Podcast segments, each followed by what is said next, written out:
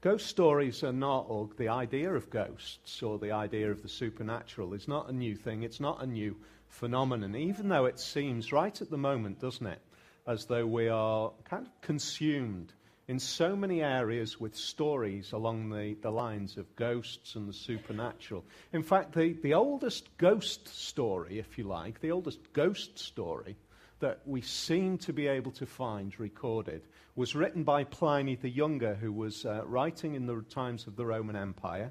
It had all of the, the stereotypical ghost story themes rat, a restless corpse, rattling chains, and a beckoning finger. All of the kind of things that, that make up a, a great ghost story. So it, it's not particularly a, a new thing, but it has continuously, regularly occurred throughout uh, different, um, different people groups, uh, different areas of the world, all seem to engage in, in the idea of stories about ghosts and the supernatural. One of the great writers uh, around this uh, particular theme was Shakespeare, as you, many of you would know. Uh, supernatural be- beings occur in a quarter of Shakespeare's comedies. 60% of his plays and 60% of his tragedies, according to a guy called Hoffman. Witches appear in Macbeth, the ghost appears in Hamlet, fairies appear in A Midsummer Night's Dream. Certainly, Shakespeare knew that the supernatural engaged in, eh, with people with stories. It, it got them going. It was something that they found they wanted to hear. And that, that continued on uh, right the way through to uh, Charles Dickens, who also included stories uh, of the supernatural. The one that's probably uh, most well known is Christmas Carol. Christmas Carol tells the story of uh, Jacob Marley and the ghost of, of Christmas past that comes to remind him of the past, the ghost of Christmas present, and the ghost of Christmas future, the ones that uh, try to help uh, Marley, Jacob Marley, get to grips with the life that he's living. It's a fascinating uh, s- story. At the same time, these kind of stories have, have broken into mainstream now. Uh, there is a brilliant film, brilliant story. Um, some of you will have seen the film, I'm sure. It's called The Sixth Sense. Stars Bruce Willis. It has got one of the most amazing twists at the end of a movie. It's just a brilliant twist. But the whole of the story is based on somebody trying to come to terms with what has happened in, in, the, in the world and different spirits and ghosts, people from the past, trying to engage with somebody who is living today.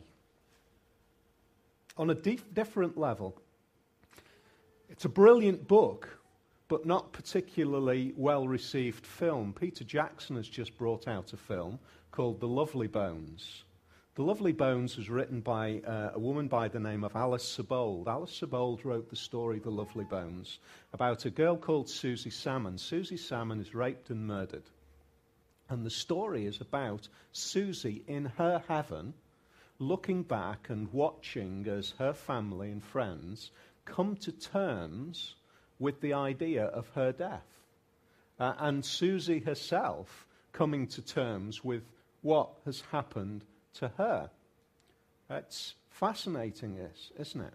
I, I guess what the, all of that does is it reinforces for us that there is this desperation, whether it's expressed in stories, whether it's expressed in films, there is a desperate desire to, to try to engage, to try to relate or understand or explain what is going on outside of the world that we see around us. What is, if you like, the supernatural? What is this thing which is bigger than what we see around us? I think it's fair to say that, that many of these stories uh, do something for us. They're aimed to try to do something for us, uh, particularly stories like um, The Lovely Bones. Try to bring an answer, try to give us some kind of understanding. they are an outlet, aren't they, for our fears or our desires. It's an outlet for us to try to explain something that we can't understand. Maybe deal with a fear. I mean, one of the ways that we very often deal with fears is by describing taking hold of something that we are fearful of uh, and then uh, somehow controlling it. Um, it was an old uh, psychologist's technique. I don't think they would do it so much these days. It's, it's perhaps uh, been discredited to some extent, but you know, you would write or draw, store, draw a picture uh, of something in the past which which has been a problem, which has been difficult. You put it down on paper and then you rip it up and tear it up. It's as though we, we can take control of that event. Now, to a great extent, our desire to engage with supernatural stories, our, our desire to engage with ghosts, it, it's very much like that for many people. It's something which subconsciously at a deeper level is outside of our understanding. So the best way to deal with it is to make it something that we can control, that we can handle, that we can deal with, that we can get uh, the rule over. And so we very rarely see stories where evil triumphs over good we very rarely see stories where the hero doesn't finally prevail. We very, very rarely see stories where the black and the dark eventually uh, triumphs. It's a way for us to subdue and control those things which are outside of our understanding and outside of our control. So, at one level, they're trying to do something uh, which we can't do uh, in our own capabilities, to tame something which we are frightened of. the problem is, as I see it, the more that stories, which, you know, stories are a great thing. Uh, th- there are not many wolves that end up in Granny's bed and, uh, and threaten to um, threatened to eat the little boy who's bringing the basket for. Gra- was it a little girl? I don't know. Don't remember the story. Read Red Riding Hood. It's a girl. Yeah, I remember. Uh, not many, uh, not many wolves are found uh, in in bed, and Granny actually still alive in the stomach of the wolf, and it cuts open, and she pops out, and everything's wonderful again. Uh, so in some ways, you know, stories are a great thing. Uh, the danger is that uh, the more that we think about stories, the more that we allow stories to inform us of what we believe, what is real, what is true, the more we end up in real difficulties. I've recently been speaking to somebody about the lovely bones. This idea of Susie Salmon, who defines her own heaven who lives in her own heaven. And in fact, heaven for her is what she thinks of that she enjoys and that she loves. So for Susie, and I'm not giving away any of the storyline here, Susie loves dogs. So dogs appear everywhere in Susie's heaven. She, she loves a house that isn't just a box. So her house is amazing in heaven and it's different sh- uh, shape. It's not just a box, because whatever she desires or loves, it is the definition of her heaven. And that's, in one sense, that's just great literature. The danger is that if we don't have a, a, a bigger view, if we don't have a clear understanding of what is true and real uh, and what is story, all of a sudden we can end up in a situation when we are more informed by literature, by stories. We, we define what we believe to be true by stories rather than by what is bigger than stories. What is true after all? Is it possible to define? Well, we believe that one of the things that the Bible does for us is it makes it very clear. It helps us to understand about ourselves about life, about the supernatural. It gives us a view of things which we cannot see. It helps us to explain and understand things, not fully, but at least to a level that helps us to come to terms. Is it true? Is it true that ghosts are the spirits of people gone before who are desperately trying to tell us things from the past? Is it true that Susie Salmon is actually walking around the world today, trying to watch her family as they come to terms with the grief of her murder? Uh, is that what it is all about? I want to just for a few minutes try to explain in simple terms what does the Bible say about this supernatural world, this world outside of the natural, the world that is bigger than what we see. It's not going to answer all of the questions, not by any means, but hopefully what it will at least do is create a, platform on which we might want to go away and think about other areas and, and, and other issues. The first thing that the Bible makes it really clear is the supernatural world is real. Uh, we, live in a, we live in a fascinating time. We live in a generation where the humanist lobby is, is trying to persuade us that the only thing that is real, that is true, that we can rely on is the things that we can touch and see and handle. Uh, things that are observable, the things that are scientifically uh, observable. Now, some of those might be quite complex things, things beyond our understanding, but at least it's the scientifically explainable. That's the only true thing, that's the only reliable thing.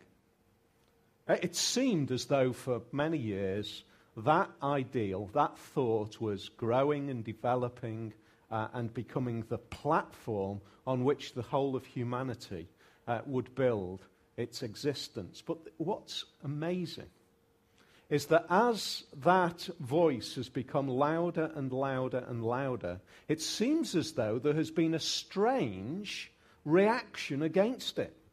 Not from Christians alone, but from the world around that's saying, hang on a sec, surely there's got to be something more. There is this enduring fascination with the other. There's something outside of us.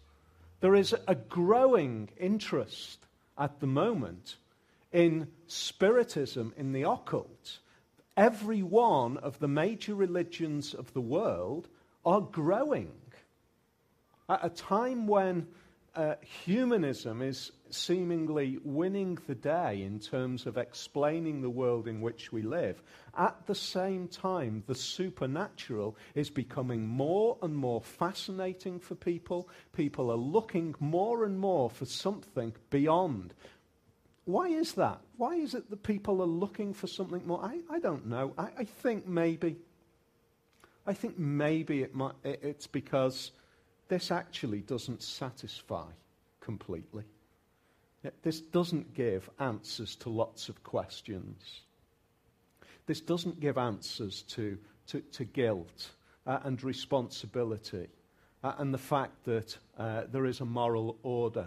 This doesn't help us to understand that we have this deep down inside of us desperate desire that there has to be something more than the world in which we live. This supernatural. And the Bible says what's, what's kind of chugging away inside of you, there's got to be something more. It's true. Something more than what we see. As soon as we claim that to be a God, we believe in the supernatural. We believe that there is something outside of what we can see. We believe in a spiritual dimension. As soon as we claim that there is a God, we say there's something more than this material world. And the Bible makes that claim. Uh, the Bible makes the claim that there is a, world outside of, uh, of this world, a, a world of uh, a spirit world, a world which at time uh, engages, touches, spills into the world that we currently exist in.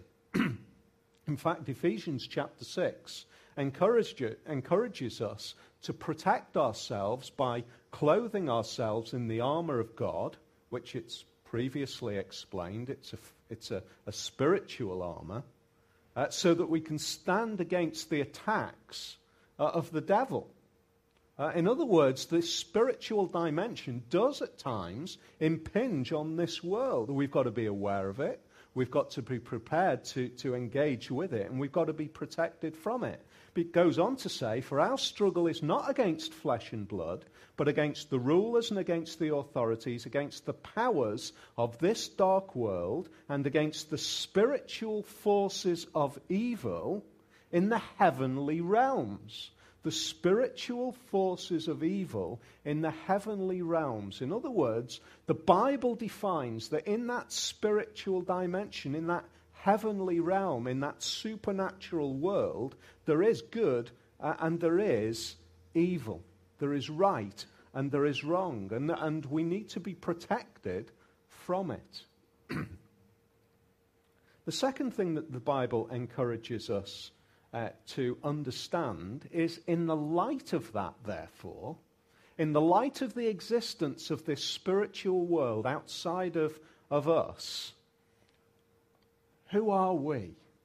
I think that I think understanding who we are as individuals, as people, is the key question to coming to terms with this whole issue of ghosts, their existence, what it means, all of that kind of thing. If we understand who we are, it answers lots of questions. Romans chapter 8, if you've got a Bible at home, go home tonight and read it. Romans chapter 8 explains to us that we are body and spirit. We exist as two elements. We can't see our spirit. We can see our bodies. We, go, we know more about our bodies than the whole of humanity has ever known. We understand our bodies. But we also, because of that deep, nagging question, we also have inklings that there is more than just body. There is more than chemical and electrical reactions. There is a spirit. There is something which is desiring, desperately wanting to live beyond. It's why we have all of these questions about life after death and what happens, because we are more than just a body. But we are designed for body and spirit to be together. In fact, the Bible also makes it clear uh, what it is to die. What, what is it for, for us to die? The Bible makes it clear is that um, in James chapter 2, it says, The body without the spirit is dead. When they separate, when the spirit leaves the body, we do die. That, that's the, that is the end in this world, but it's not the end. Because our spirit might leave our body, but our spirit lives on. Jesus made it clear. Jesus said uh, to somebody who was dying alongside him, Today you will be with me in paradise. He made that claim. And you think, well, hang on a sec. If I read the history, I read that Jesus was on the cross. I read, read that uh, two criminals were uh, on crosses alongside of him. One died, well, they all three died, but to one he said, You will be with me in paradise. At the end of the day, the Roman soldiers came around and they broke the legs of the two criminals because they were still alive, and the Jews had made a request that there should be nobody still alive on a cross because tomorrow is Passover day, a Jewish feast. Pilate granted the request. The legs were broken, but Jesus' legs weren't broken. Those two men alongside Jesus died, and yet Jesus said, Today you will be with me in paradise. How? Uh, because Jesus is saying, yes, you are body and you are spirit, but your spirit will be with me. Your spirit will be with me. Your spirit will not be uh, floating around, your spirit will not be given the freedom and the liberty to, to wander around. Your spirit will not be granted that kind of ghostly ability to appear and disappear and come back uh, and try to communicate. Your spirit will be either be bound, separated from God, or your spirit will be with me. We've got to understand, you see how, how straight away, if we begin to understand that yes, there's a spiritual dimension, that our spirits are either with God when we die or separated from God, bound and separated from God, then, then we see that uh, there is a kind of a clarity. Is there a spiritual dimension? Yes. Are there evil forces? Yes.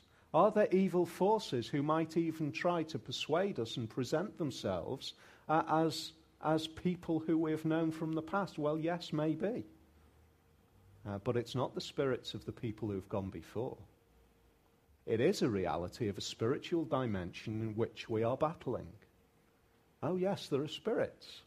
We have a spirit. There are evil spirits. Uh, there are, therefore, those who might, as Satan is described, lie to us about their existence. During the time, in fact, we're going to look at it now as we come to a, a, quick reading, which we're going to be looking at.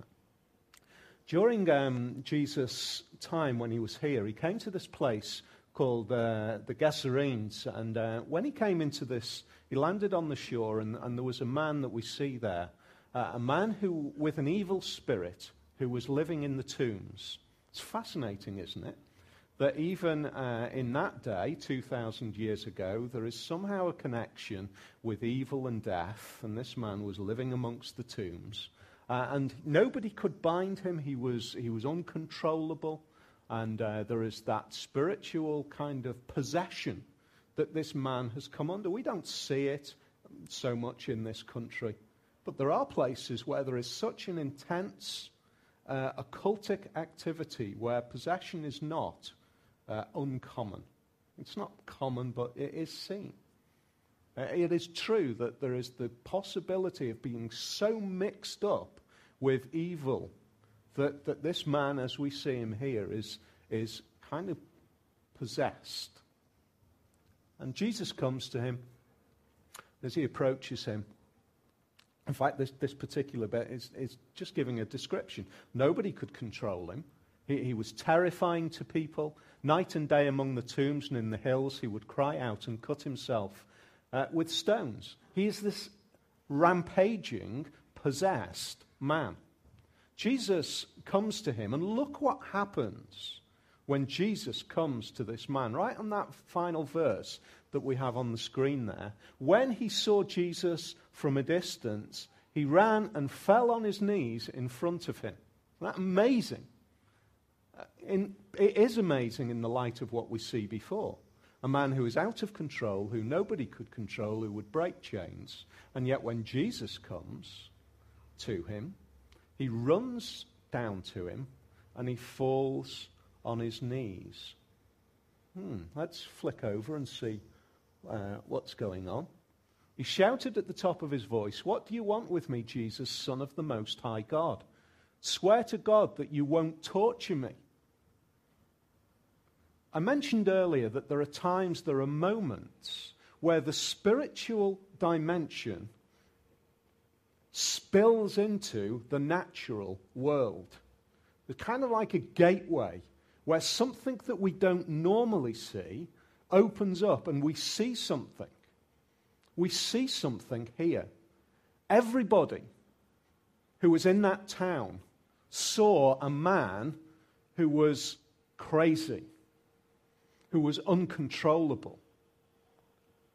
But the spirit that possessed the man when Jesus came into his presence, that straight away there's that doorway, that window into the spirit world, because we see that the spirit, the evil spirit, recognizes Jesus straight away. Humanity, people like you and me, saw two men one running out of a tomb and kneeling in front of Jesus, and everybody else saw this other man who was this strange teacher who was doing amazing things. But the spirit world, this supernatural world, saw something else going on at that moment in time. This supernatural world saw the spirit that was possessing this man confronted by the spirit of the Son of God. He, this was God, who all of the spirits know in Jesus.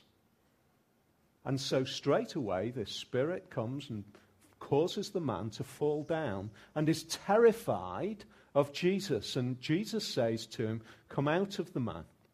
Come out of this man, you evil spirit. Jesus asked him, What is your name? My name is Legion, he replied, for we are many. And he begged Jesus, and again and again, not to send them out of the area, not to send them out of the area. What opens up now is that this man is not possessed by one spirit, but by many spirits. He's possessed by many spirits. But all of those spirits, even when they're combined, even when they seem to be there en masse, still have to bow in front of Jesus. Still are subservient to Jesus. Still have to do precisely what Jesus says. They're begging him, don't banish us. Don't send us out. There's this next little bit, which for us does, seems really strange. Uh, it seems, you know, why kill a load of pigs? because Jesus says, okay, a large herd of pigs. The demons say, send us among the pigs, allow us to go into them. And he gave them permission. He gave them permission and the evil spirits came out and went into the pigs. The herd, about 2,000 in number, rushed down the steep lake, into, uh, steep, steep bank into the lake and drowned. So here's Jesus. He gives them permission to go into the pigs. They can't do anything. They can't do anything except Jesus gives them permission. He gives them permission to go out of the man, these many spirits, to enter into the pigs uh, and the pigs go crazy, it now seems, and run down the hill and are drowned. A little window. For us who read this, we think it's somewhat strange. But if you were a Jew of the time, uh, you would have known that pigs, as is still the case for Jews, are unclean animals, something to be separated from, something to be shunned and kept away. Jesus is outside of his own country at this point. There's a herd of pigs. In other words, the picture, this great big picture that Jesus is allowing to be portrayed, is that the evil will be pushed away to the unclean and will be separated from me. This isn't an anti pig thing. This isn't something for the RSPCA to get wound up about. It's a bigger picture. It's a picture of the fact that, that God is saying in Jesus, evil cannot come close to me. Evil will be pushed away from me. It will be separated from me. I will consider it unclean and I will govern it, control it. It can do nothing outside of my hand, outside of my word, outside of my permission but it can't come close to me. We find now that as we flick on, we find that the man uh, is then calm, is relaxed. They came to Jesus. They saw the man who had been possessed by the legion of demons sitting there dressed and in his right mind, and they were afraid. The people who heard this reported. This man who has been crazy for many years is now calm and balanced, talking to Jesus clothed. In other words, Jesus has the authority, and the only one who has the authority, it would seem clearly, over this evil force. Yes, there's a window here into a spiritual dimension. It's a window which helps us to see, yes, there is a spiritual dimension. We understand now that we as human beings are not just body, not just a physical being, we have a supernatural dimension as well. That because Jesus says to the thief who was alongside him on the cross, You will be with me. You will not be bound and separated, which he, is what he also says is the destiny of souls that have been rebellious against God for all of their lives.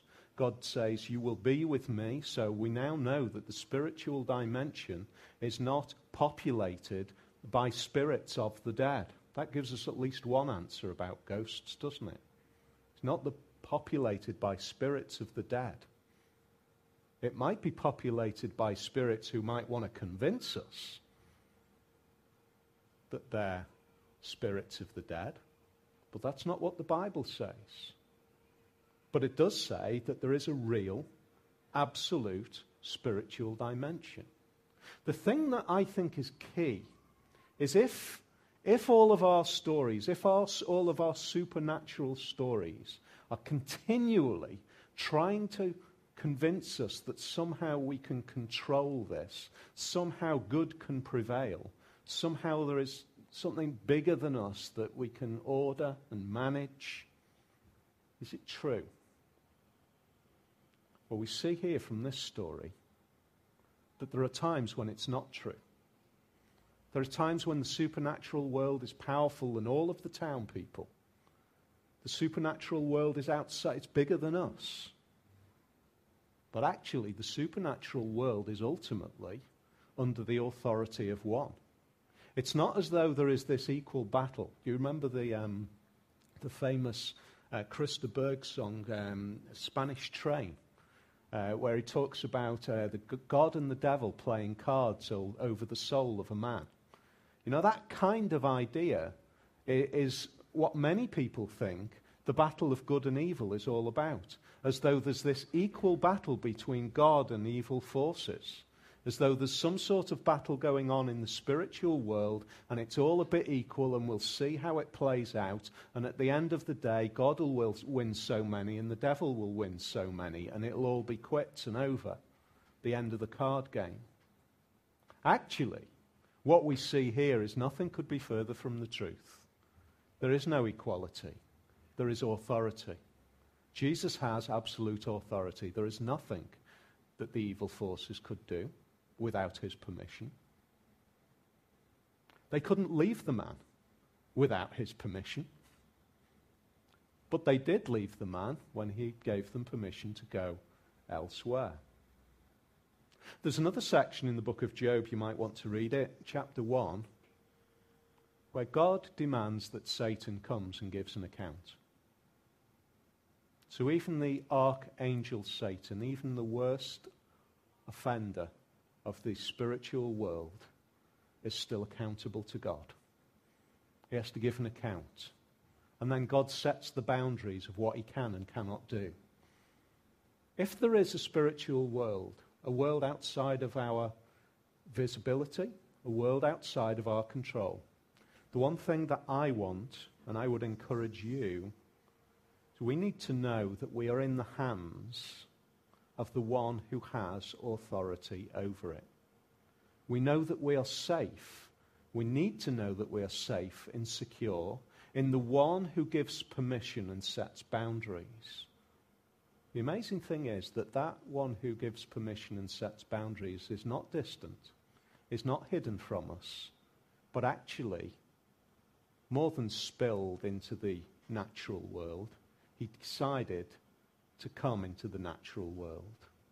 He decided to make the one tangible, clear link between the supernatural world and the natural world. It's Jesus himself. You see how Jesus becomes the key to the supernatural world. He is the only one who has ever clearly, tangibly come into this world. If he is who he claims to be, the Son of the living God who has come into this world. It shows us that he has authority over both the supernatural world and the natural world. He has, therefore, authority over you and me. He demands that we follow him. He demands that we repent. He demands that we obey him.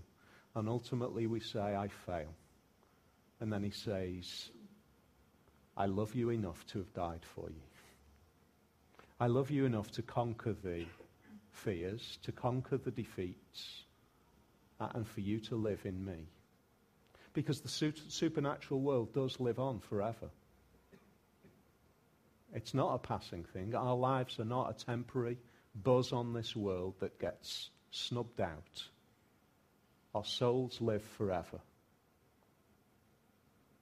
And Jesus said, What does it profit a man if he gains the whole world but loses his own soul? If that is our most precious commodity, and yet so many of us fritter it away, we disregard it, we consider it something light and frivolous.